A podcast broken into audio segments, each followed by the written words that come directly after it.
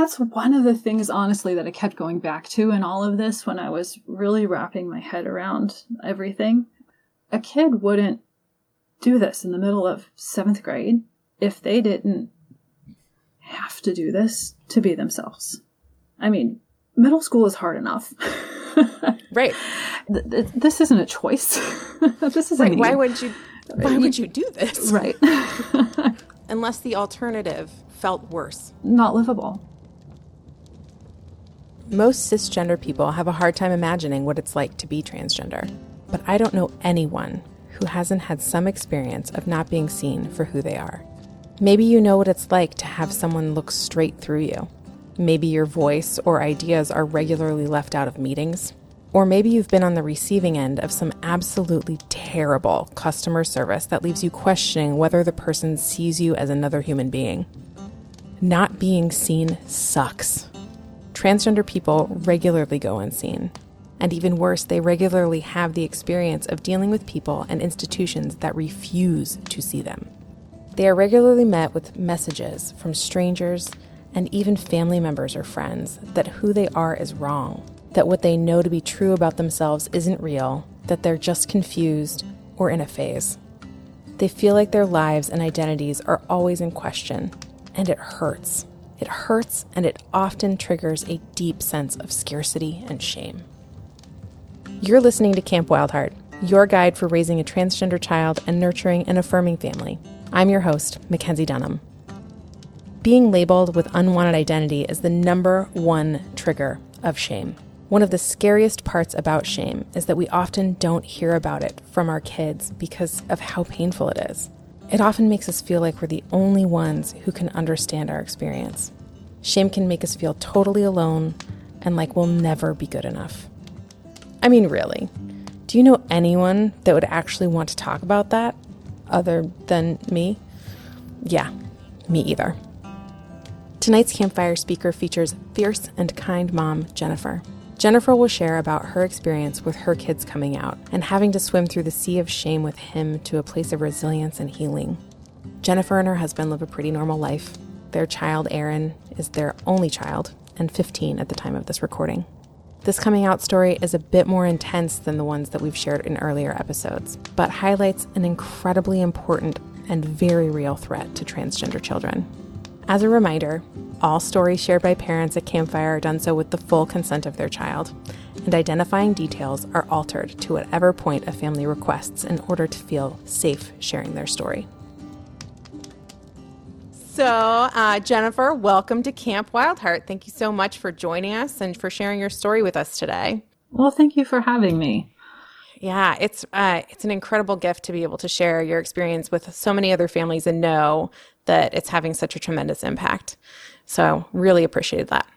Well, I know that uh, when you asked, I thought absolutely this is needed, and so let's let's do it. That's great.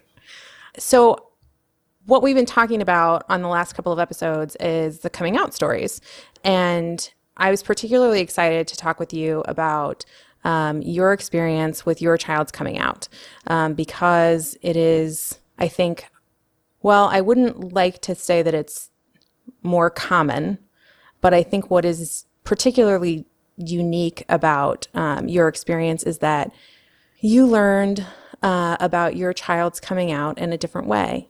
Yes. Uh, would you mind uh, just let's start there and then we'll go back okay. to learning more about him. Okay, absolutely. So, uh, yeah. the coming out.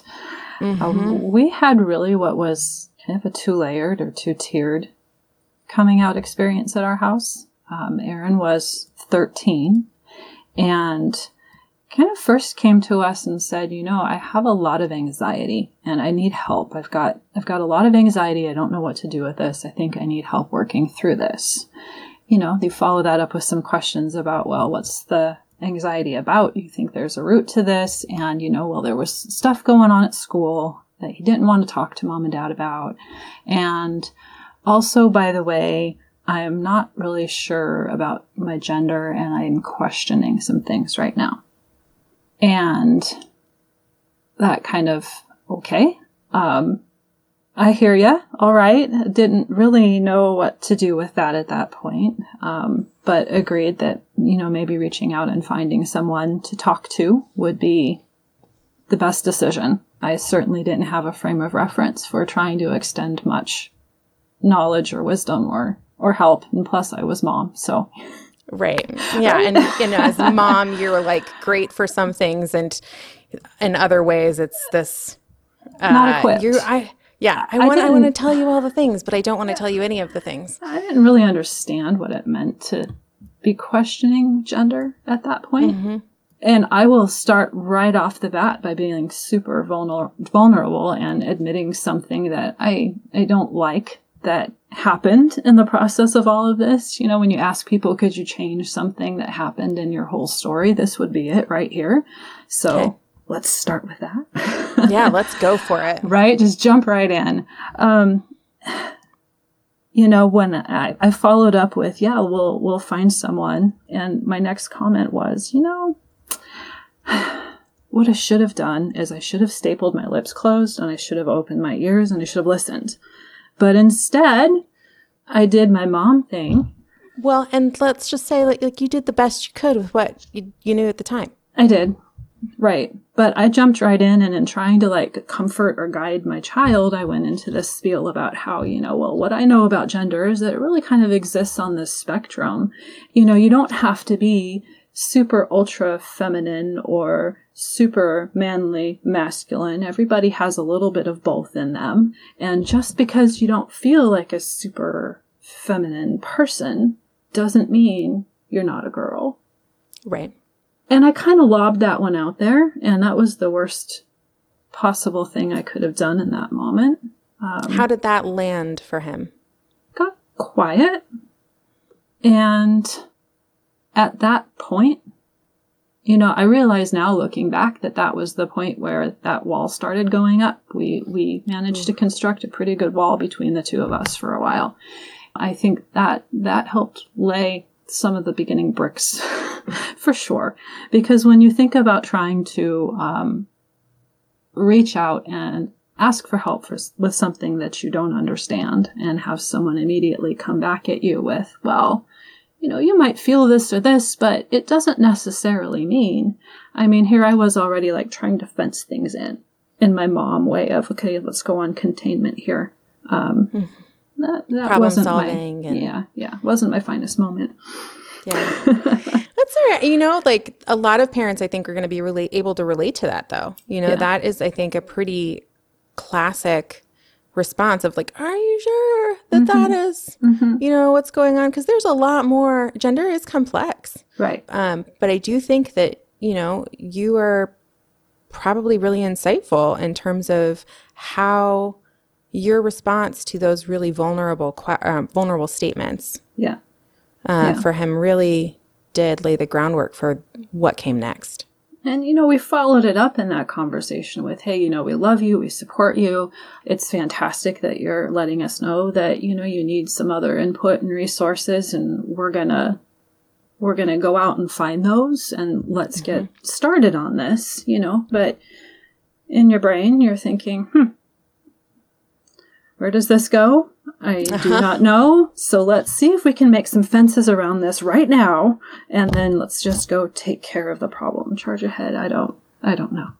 That's where my head was at the beginning. I have two questions about that whole yeah process. Okay, so the first one is looking back now. Yeah.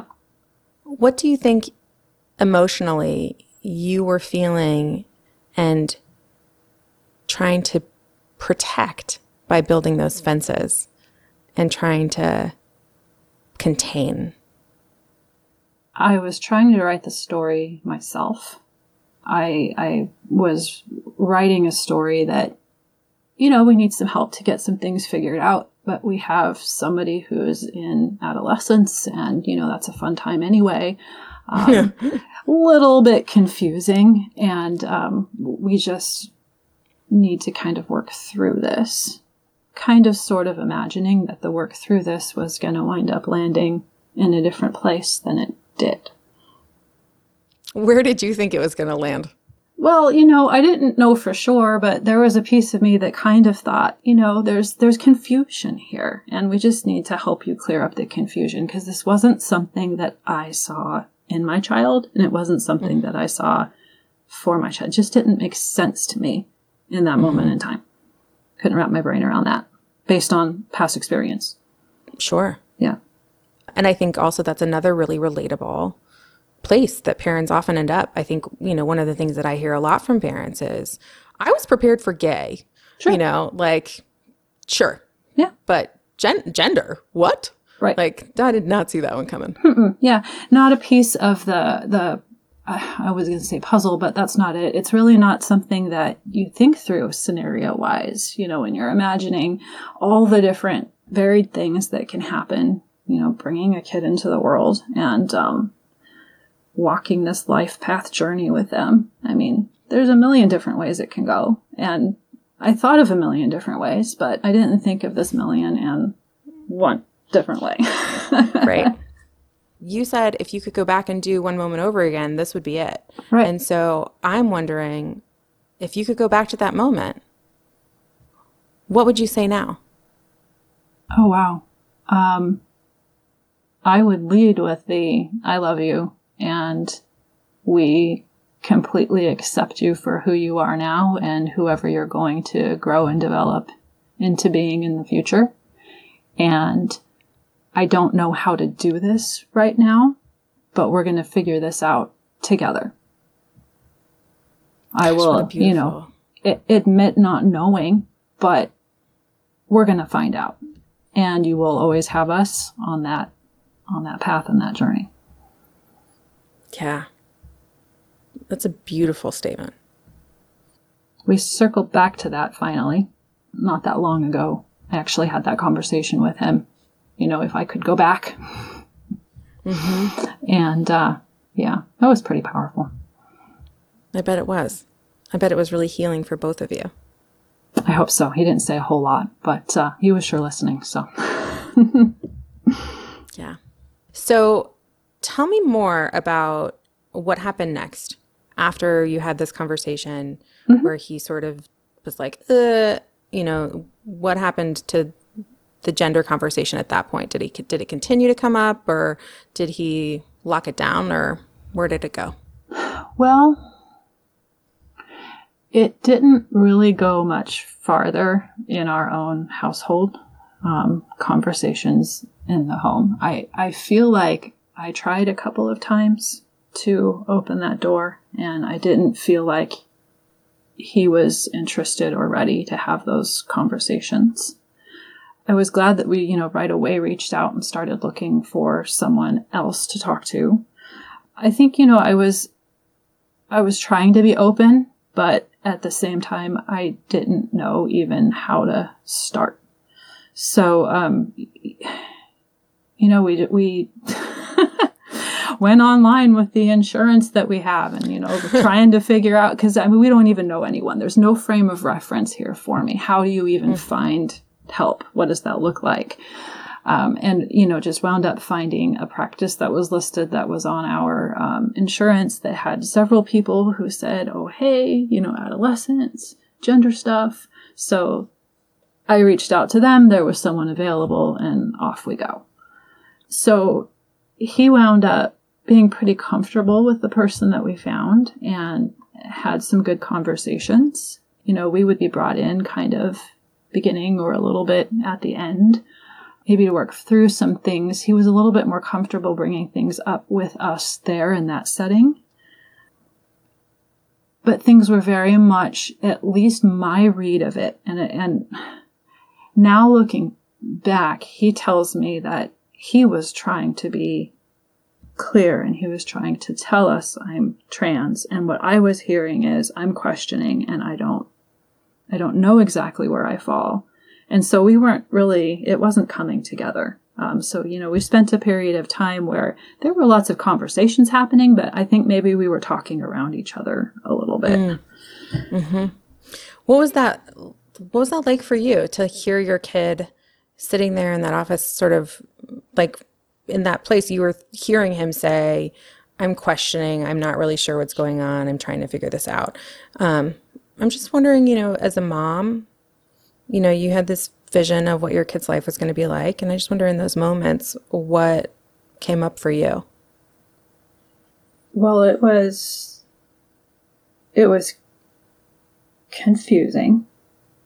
Um, because I didn't, like I said before, really have a, a frame of reference. Um, right. It wasn't something that I had like suspected because of things that had happened in the past. It was really scary for me because I I had no idea where this might go. And I had no idea how to do it, yet here we were sitting in it and we've got to get this figured out. Sounds pretty scary. Yeah. Um, it was very, very isolating. I remember mm. feeling like super alone. I mean, thank goodness for my husband, who was very much in this, and we worked as a team through all of this.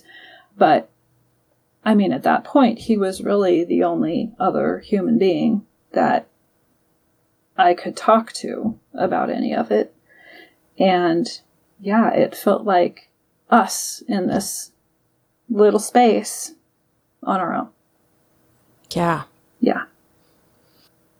Out of curiosity, sometimes when a kid comes out, I know that that can actually drive parents apart because sometimes one parent is on board and another parent is, I mean, either not on board or like ambivalent and sometimes they say hurtful things on accident.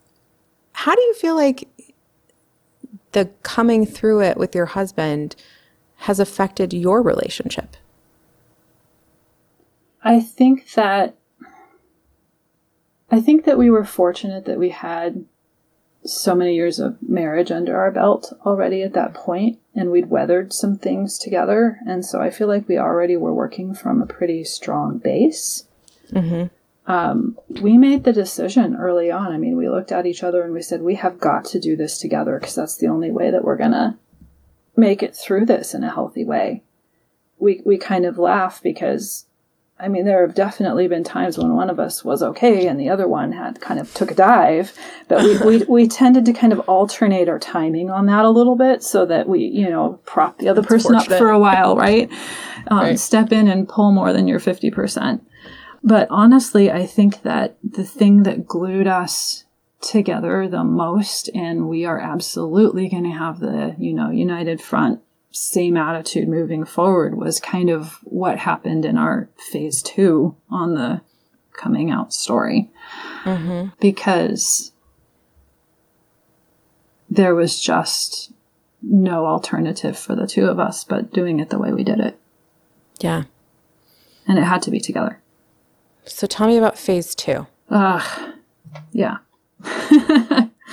okay. We you know, had been bumping along for a little while, and um, the parents were kind of in the zone of thinking that we were still in that that questioning phase and doing what we needed to do, you know, still going off and having the conversations with the therapist. And Aaron and I had run off. We'd gone away for the weekend and had gone to a Taylor Swift concert and just had a great time. I mean, we were singing, and dancing, you know, a little car trip and just really, really enjoyed ourselves and had gotten home and were getting settled in. And um, pretty soon there's a knock at the front door. And so my husband went downstairs and it is the county sheriff. Whoa. Mm-hmm. Um, can you step outside for a moment, please? I'd like to speak with you. So my husband goes out and the door closes, and I'm thinking, what in the world is going on? But okay. What were um, you feeling at that moment? I'm just like, well, what happened?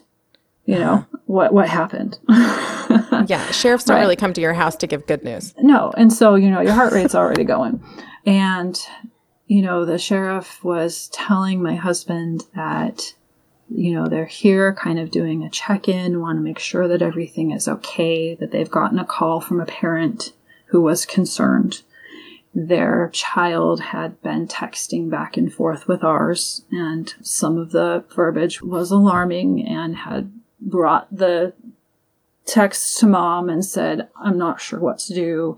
Um, this wasn't a family that, that we knew personally. And so, mm. um, rather than being able to like call and reach out to us, they figured out a way to, to get a hold of us. And I'm, I'm thankful for that for sure. But basically, you know, the, the law enforcement was standing there and, you know, asked my husband, um, are you aware that your child's been going by a different name at school? The answer to that is no. Um, are you aware that your child's using he, him pronouns at school? And the answer is no. And, um, yeah, we're here because, um, basically your child's communicating that you don't know and he's scared to tell you. And now we're afraid for the potential of self harm. Self harm or suicide? Well, I would imagine um, suicide. Yeah. Because of some of the words that were used. Yeah. And the floor fell out. hmm Yeah. Because we kind of went from thinking we were questioning but doing what we needed to do and realized that we had not really heard. There was all of this going on that we didn't know about. How could we not know that our child was struggling at that level?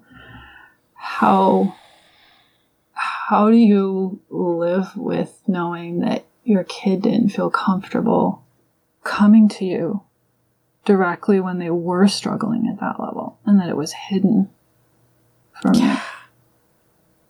Yeah. Wow. That's so heavy. So, you know, it was okay, different name, okay, different pronoun. We're changing that right now. And that, that wasn't even the, the heaviest thing. Um, I know a lot of the parents that we talk to say that they they rumbled with it for a long time before they could wrap their head around changing a name, changing a pronoun, and like for the I mean, we made mistakes, but for both of us, it was like okay, right away, we're doing yeah, this because like, we're not letting this slip. No, you need to be okay, and we need to do what we can do to make sure that this is going to be okay. So at least initially, the gender piece of that, it was just a you know we're off and running. Um, yeah.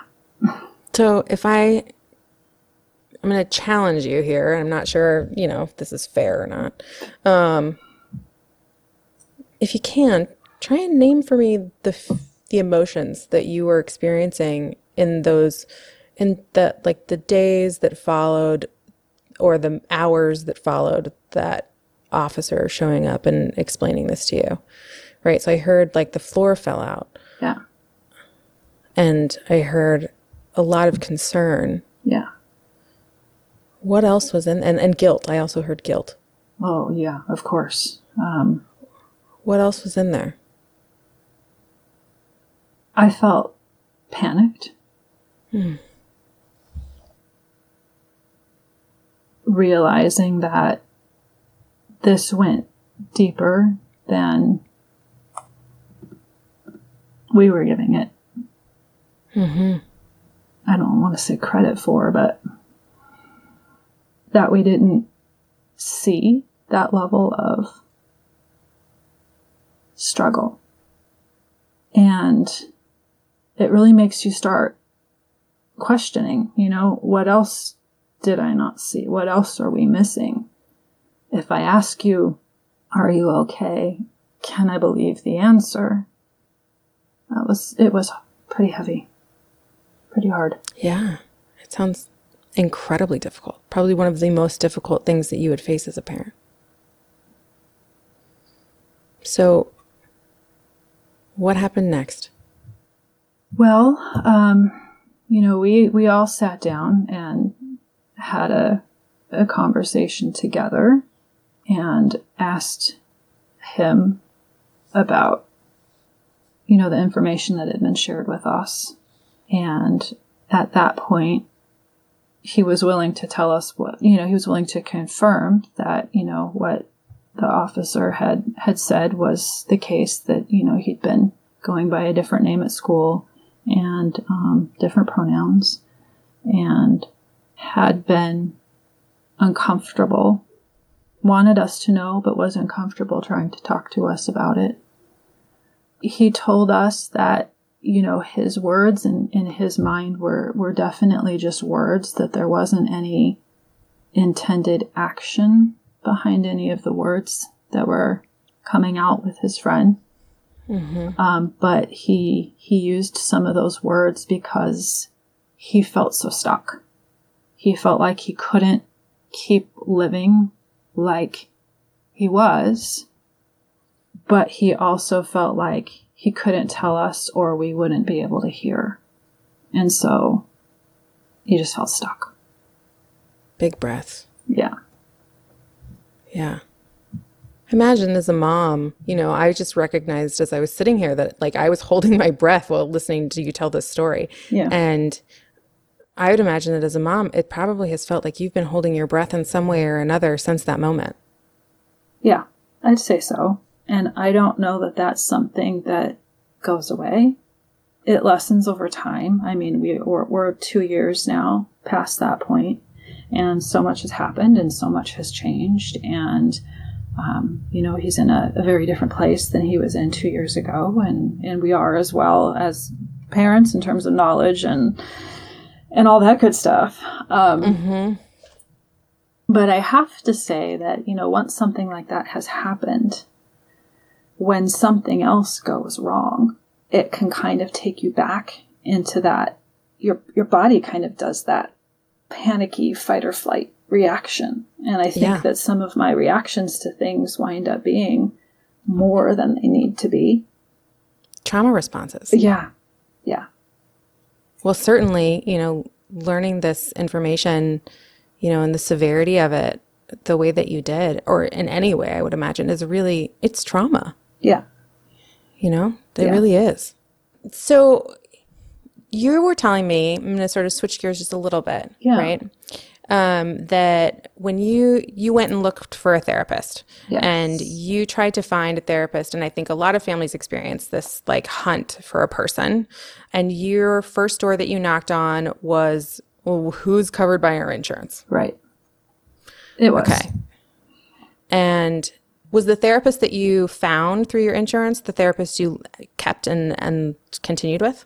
Um not for much longer after the the big blow up incident that we had. Um, Aaron came to us. Well, I guess two things happened. Um, she did have some suggestions for us in terms of like support and resources and had pointed us towards um, PFLAG as a great option for starting to get connected um, in the community because we really had no no connection um, at that point to to anyone LGBTQ who could really, I don't know, be a sounding board, be a resource. So mm-hmm. she had mm-hmm. suggested uh, that we connect um, with PFLAG, which which we did, and then through PFLAG we wound up hearing about a few local resources. And you know, we had mentioned, "Hey, we heard about this," and her response was, "Oh, really? I didn't know that." And I thought, "Wait a minute, you're working here in this city. And ah. this is a resource in this city that apparently is well known within the LGBTQ circles. And I'm giving you this information. Um, mm-hmm. This is concerning to me. And so then um, nice red flag pop up that right. goes, you're not the right person. Right. And then it wasn't long after that that Aaron came to me and said, you know, mom, I, I really like this person super nice and always listens to what I have to say. But I'm starting to get the impression that, you know, I'm willing to share, but what I'm lobbing out there, she doesn't always know what to do with it. And I think I need to find someone who knows what to do with me. And I thought, okay. yeah. Uh huh. Well, what do we do? Well, mm-hmm. um, I had a few contacts at that point that I didn't have the first time and um, reached out and said, okay, I need a little bit of guidance here. You know, we need somebody who um, is experienced with adolescence, is experienced with kids who are, you know, more than just gender questioning. You know, we need somebody who knows about being trans because that's that's the life that we're figuring out and we need mm-hmm. we need help and guidance with that. He needed help we needed help. So um yeah got a couple of recommendations and started making some phone calls. And uh then stumbled upon a pretty a pretty good situation so. Good. So uh, but i think the thing that i was trying to highlight with that was right. that you found that even though people had advertised even on their like bios correct. um, on these websites i know i know about this. Yeah. That after working with them for a bit you figured out oh you don't really know about this. No. Um, yeah. not as much as i would have expected. When you found your the right person yeah. the right therapist and you sat down with them for the first time how did you know that that was the right fit for you guys mm-hmm. and what you were going through?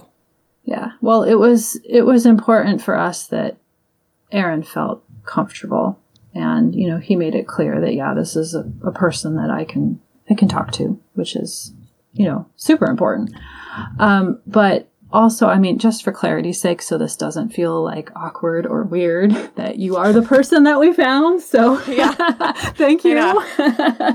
You're welcome. Uh. right. Um, you know, honestly, we um, walked in, and one of the things that Aaron was expressing was just all of the um, anxiety that he had around school and how middle school was going because it was not a fun experience. And a lot of what was making it unfun, unfortunately, were some of the adults in that school experience. And that's like a, mm-hmm. a whole entire podcast of its own with all of the stories, Absolutely. right? it's like a whole like year's worth of podcasts, yeah, the school stuff, you, you know? Mm-hmm. But when he started raising concerns and he wasn't naming names, he was like, oh gosh, I'm taking this one class and would say like what the subject was. And you'd be mm-hmm. like, oh, that wouldn't happen to be thus and so.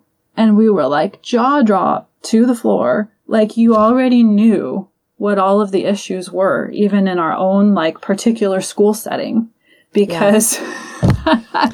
you were connected, right? You've worked uh-huh. with other kids who have gone through this. You're in the mm-hmm. community. You know, we were asking questions about we feel like we maybe need to get to a doctor, but we're not comfortable going to mm-hmm the old situation. So do you have recommendations? And I mean, it was just resource after resource that you were able to provide for us. And, you know, yeah. when you're ready to talk about this, I can give you this information. And, um, you made it pretty clear that while you were going to be meeting with Aaron and, mm-hmm. you know, Aaron's sessions with you were confidential and I understand that. It was also important for you to make sure that as a family, we were working through the things we needed to work through as a family. And so, um, finding someone who was taking the, the time to check in with us as a family unit and to mm-hmm. encourage us to have some of those uncomfortable conversations with help. Mm-hmm. Um, I, I don't know that we were prepared as parents to, to have the right conversations and do it on our own. And so to have that facilitated with a person that Aaron felt safe with, that was that was pretty big.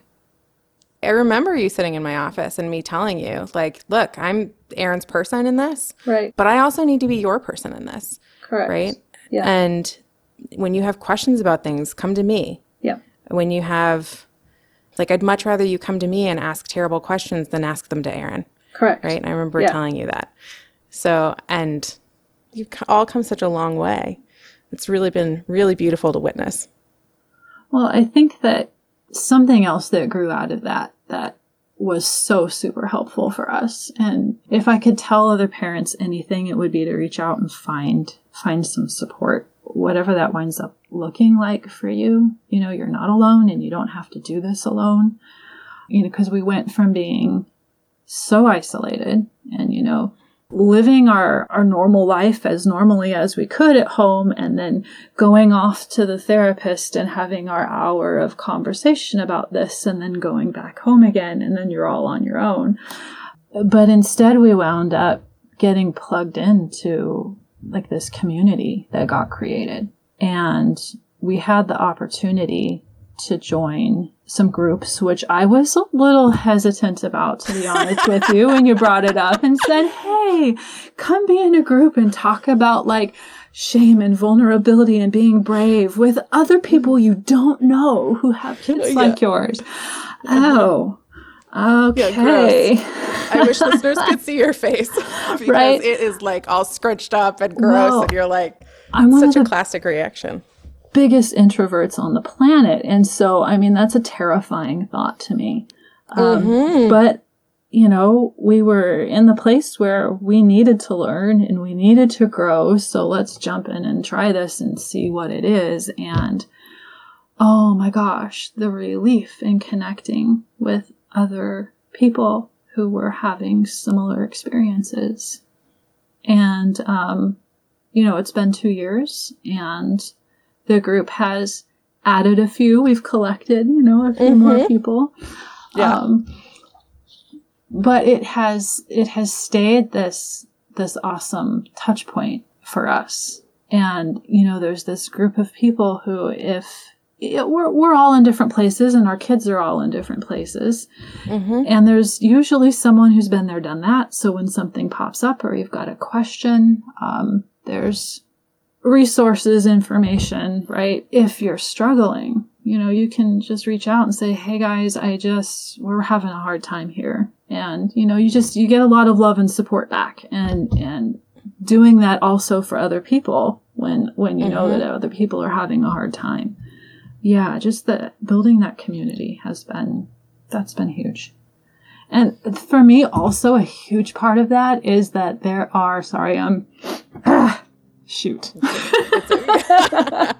emotions mm-hmm. um, there are all of these other parents all of these other adults who see your kid and mm-hmm. affirm your kid and mm-hmm. like your kid and invite your kid to go do things and you can be the same person for theirs yeah, it's you get to be so much more than just your kid's support. Correct. Right? Yeah.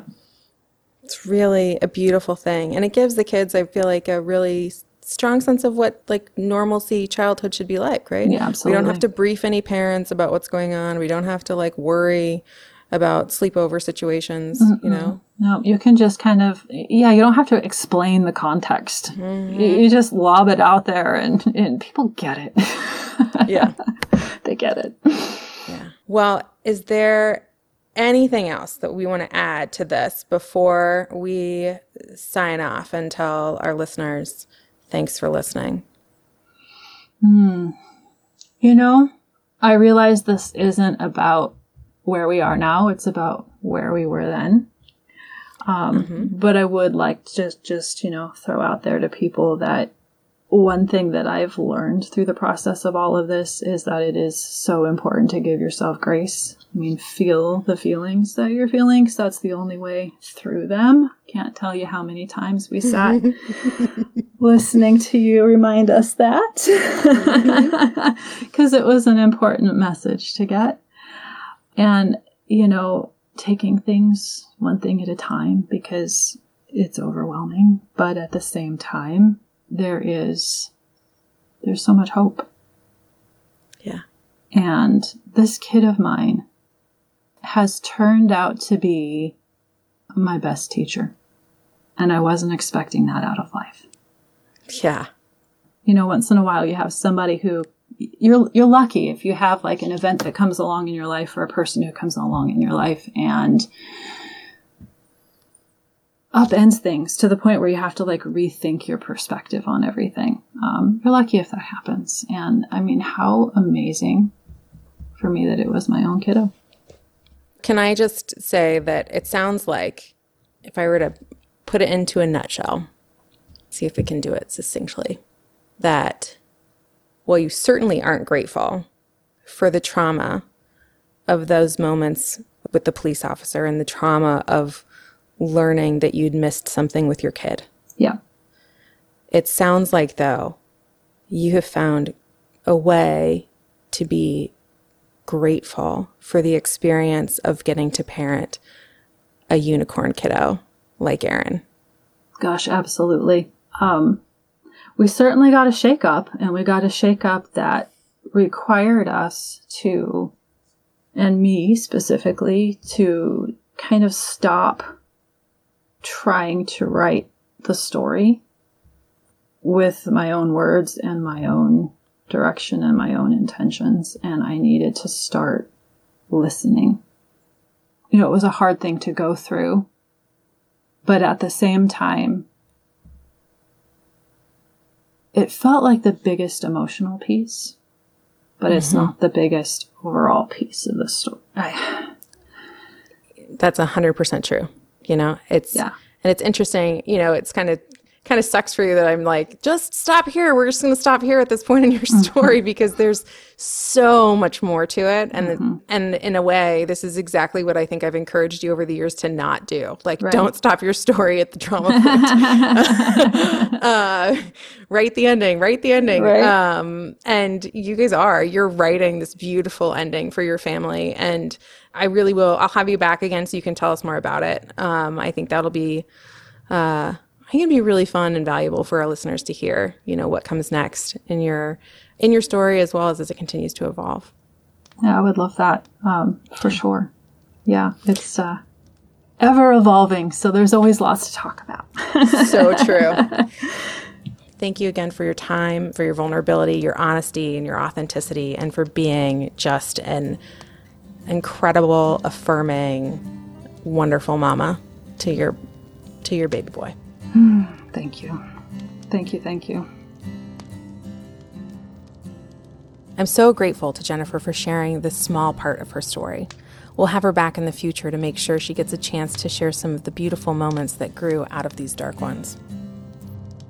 To answer a couple of the many questions I anticipate would come up after hearing Jennifer's story, we turn once again to Dr. Linda Hawkins, Linda is the director of the Affirmative Therapy for Transgender Communities training program at Widener University and director of the Gender and Sexuality Development program at the Children's Hospital of Philadelphia. She has more than 20 years of experience as a clinician and has a wealth of knowledge. Plus, she's super fun. So I have a question. So I'm confused. So I have a question. But what about? So I got a question.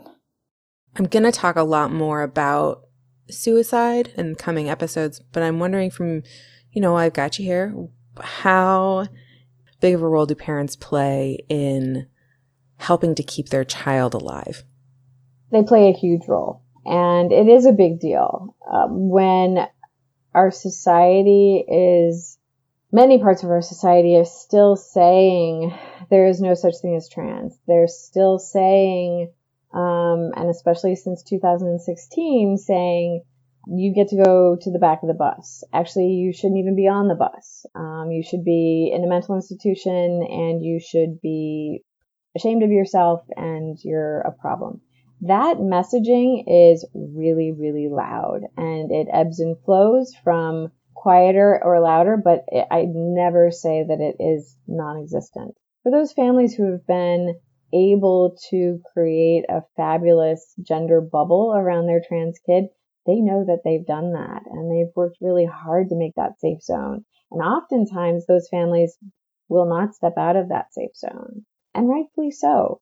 So we have this really mean world that I know you, Mackenzie, and I, and many other gender warriors are trying to change.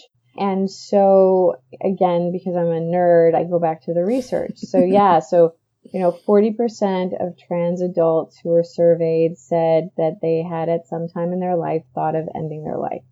Now that was research that was done on adults, so they were growing up in a different time and maybe a different place than now. Mm-hmm. So I like to always frame that.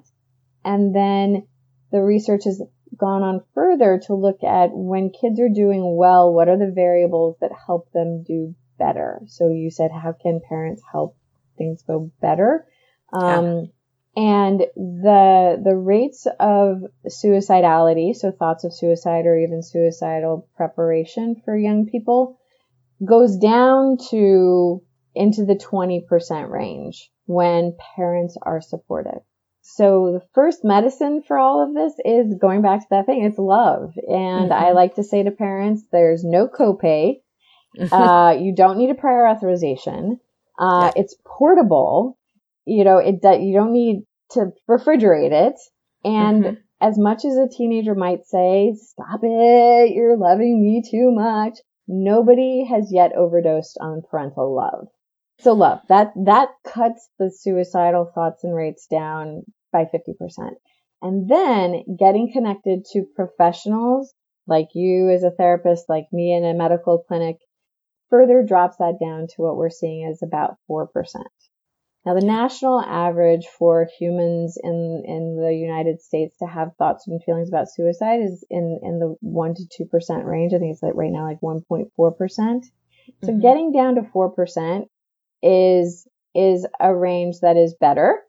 And that's just from parental support and professionals who say that they'll be able to help them get through all of the crap that's going to be put on them from the world and from yeah. school and from society and from the bullies who right now populate way too many um, areas of decision making in our United States. So it's real. It's a real concern. I like to I like to take that worry and that concern as constructive areas to be doing stuff versus fear and stifling from from creating solutions. So, what are some ways that parents can show their child that they love them in regard to gender identity and being an affirming parent? So, first and foremost is just talk to your kid and then actually ask your kid some really good questions and then shut up and listen. I, I feel like shutting up and listening is the, one of the hardest things in our world because as someone's talking, we're always thinking about what we're going to say next. Mm. Uh, and being able to, to just listen oftentimes the first answer is like, well, use their name and pronouns and get them the clothes and the haircut that they want.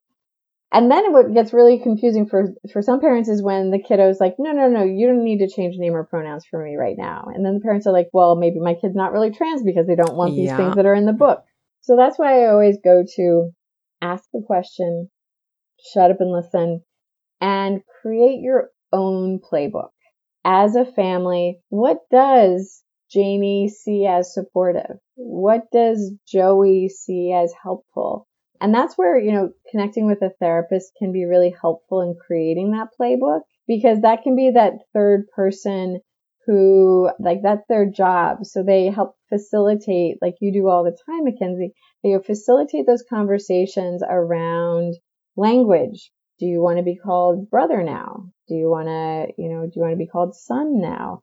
And and write that playbook for the family because you know part of having a trans kid is taking the playbook that you thought came with your kid or the owner's manual that you thought came with your kid and changing it up a bit. And so the answer to your question clearly I'm saying is like it's very individualized and it's also at the pace that works for a kid and a family. I've had many young people come to me and when they're in their teens and I say, so what, what made now feel like the really right time to be sharing this with your family? And kids know what's going on in their family and know what's capable in their family.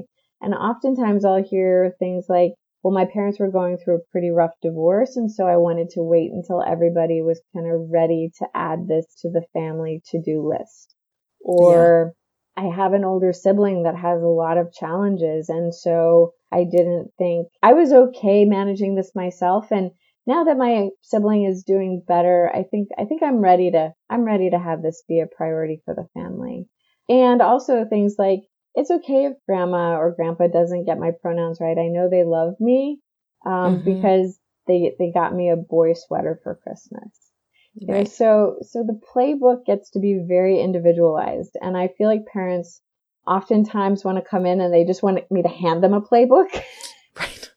Right. And, what do we do? What do we do? And the biggest thing I can say is I can tell you what shouldn't be in the playbook. And that's what I call in-home bullying, which is, um, you know, kind of making fun of a kid when they are expressing themselves through clothing, kind of parents need to check their face uh, when yeah. it comes to how they respond. Oh yeah. Um, and oftentimes seek out their own counseling to describe and and and share maybe their disappointment, their worry, their fears to another adult to get it out. They have to get it out. If, if adults think that they can play a poker face 24 7, they're either amazing or they're sorely wrong. right. They should go get an acting job immediately. Exactly. Um, yeah. And, and just, you know, that's a little bit too much for a human to expect of themselves. Yeah. Um, and so just there's, we have a pretty clear list of things you shouldn't do, but as far as the should do's, that's going to come from, um, really from within the kid and the family. One of the things that I always try and do with families is I try to normalize for parents when kids aren't in the room that it's okay that this is hard and it's okay that this is, that they're struggling and it's okay that they're confused. And your kid is not the person to turn to with all those feelings. Mm-hmm. Mm-hmm. Um, yeah. Yeah. Like that's, that's what I'm for. Or let me refer you to this other person that I know is really great and can help you through those feelings. But, um, but please don't turn to your kid for, with those. They already are being really brave by showing you who they really are. Absolutely. Yeah. And they're also, you know, whether it's their own personal worry of disappointing their parents or having a negative reaction or that you know the, that worry gets reinforced by a lot of messages from young people on social media where you know the the predominant story is still parents who are rejecting of their transgender kids so I've, I've seen parents who are who are super open and you know have LGBTQ friends and still their own kid has yeah. been anxious and depressed and hiding their transgender identity from their parents. And their parents are like, but this is us. And when I get the kid alone, I'm like, what made you feel like your mom and dad or your mom and mom or your dad and dad weren't going to be supportive of you? And, and the young person will say like, it, it was confusing because I knew they would be okay, but I, I, I saw these other, I heard these other kids who they thought mm-hmm. their parents were going to be okay too. And they now were shipped off to live with an aunt or an uncle because the parents don't want them. So boarding school. Boarding school, yeah. And, mm-hmm. you know, just that for our smart, emotionally, uh, really well connected kids, they, they are fabulous warriors. Yeah, they really are. Spinning it as a strength, I'm like, okay, so how can we use your superhero skills to do good for yourself and stop doing ungood for yourself? Well, this one was a bit on the heavy side. And just a heads up, the next one will be also. I'm going to take a deeper dive into suicide. I'm yet to meet another person who is as comfortable with talking about suicide as I am. It's a tough one, but my go to method for tough has always been to mix it with laughter. So it might be a little messed up, but join us next time when we make inappropriate jokes about the super serious topic of suicide and openly push our agenda, keeping your kids alive and living a life they want to live. I just want to reiterate again that Camp Wildheart is meant to be a community, and if there is anything we can do to support you in supporting your kid, please let us know. You can find us on Facebook and Instagram as Wildheart Society, or you can send us an email at camp at wildheartsociety.org. Thanks again to Jennifer for sharing her story and Linda for sharing her expertise. To learn more about the amazing work that Linda is doing, or if you're a clinician interested in learning more about how to do this work well, please check out the Affirmative Therapy for Transgender Communities training program at Widener. This program is run in a cohort model, which builds community among other clinicians doing this work. It also provides ongoing supervision and support for therapists invested in providing the highest quality care for their transgender clients this coming cohort will be online, making it accessible to you no matter where you live. I cannot speak highly enough about my experience in this program. I went from feeling isolated and alone in the work that I was doing to being surrounded with clinicians dedicated to the work and experts who have pushed me to grow clinically all the way through. If high quality work is important to you in your practice, make the investment. You won't be disappointed. We'll put a link to the program in the show notes. Thanks again for joining us for Campfire. Be sure to subscribe for free to the podcast so you don't miss future campfires and give us a rating. Rating the podcast helps other people find us, and we want to make sure that anyone who needs us knows there is a spot for them at Camp Wildheart.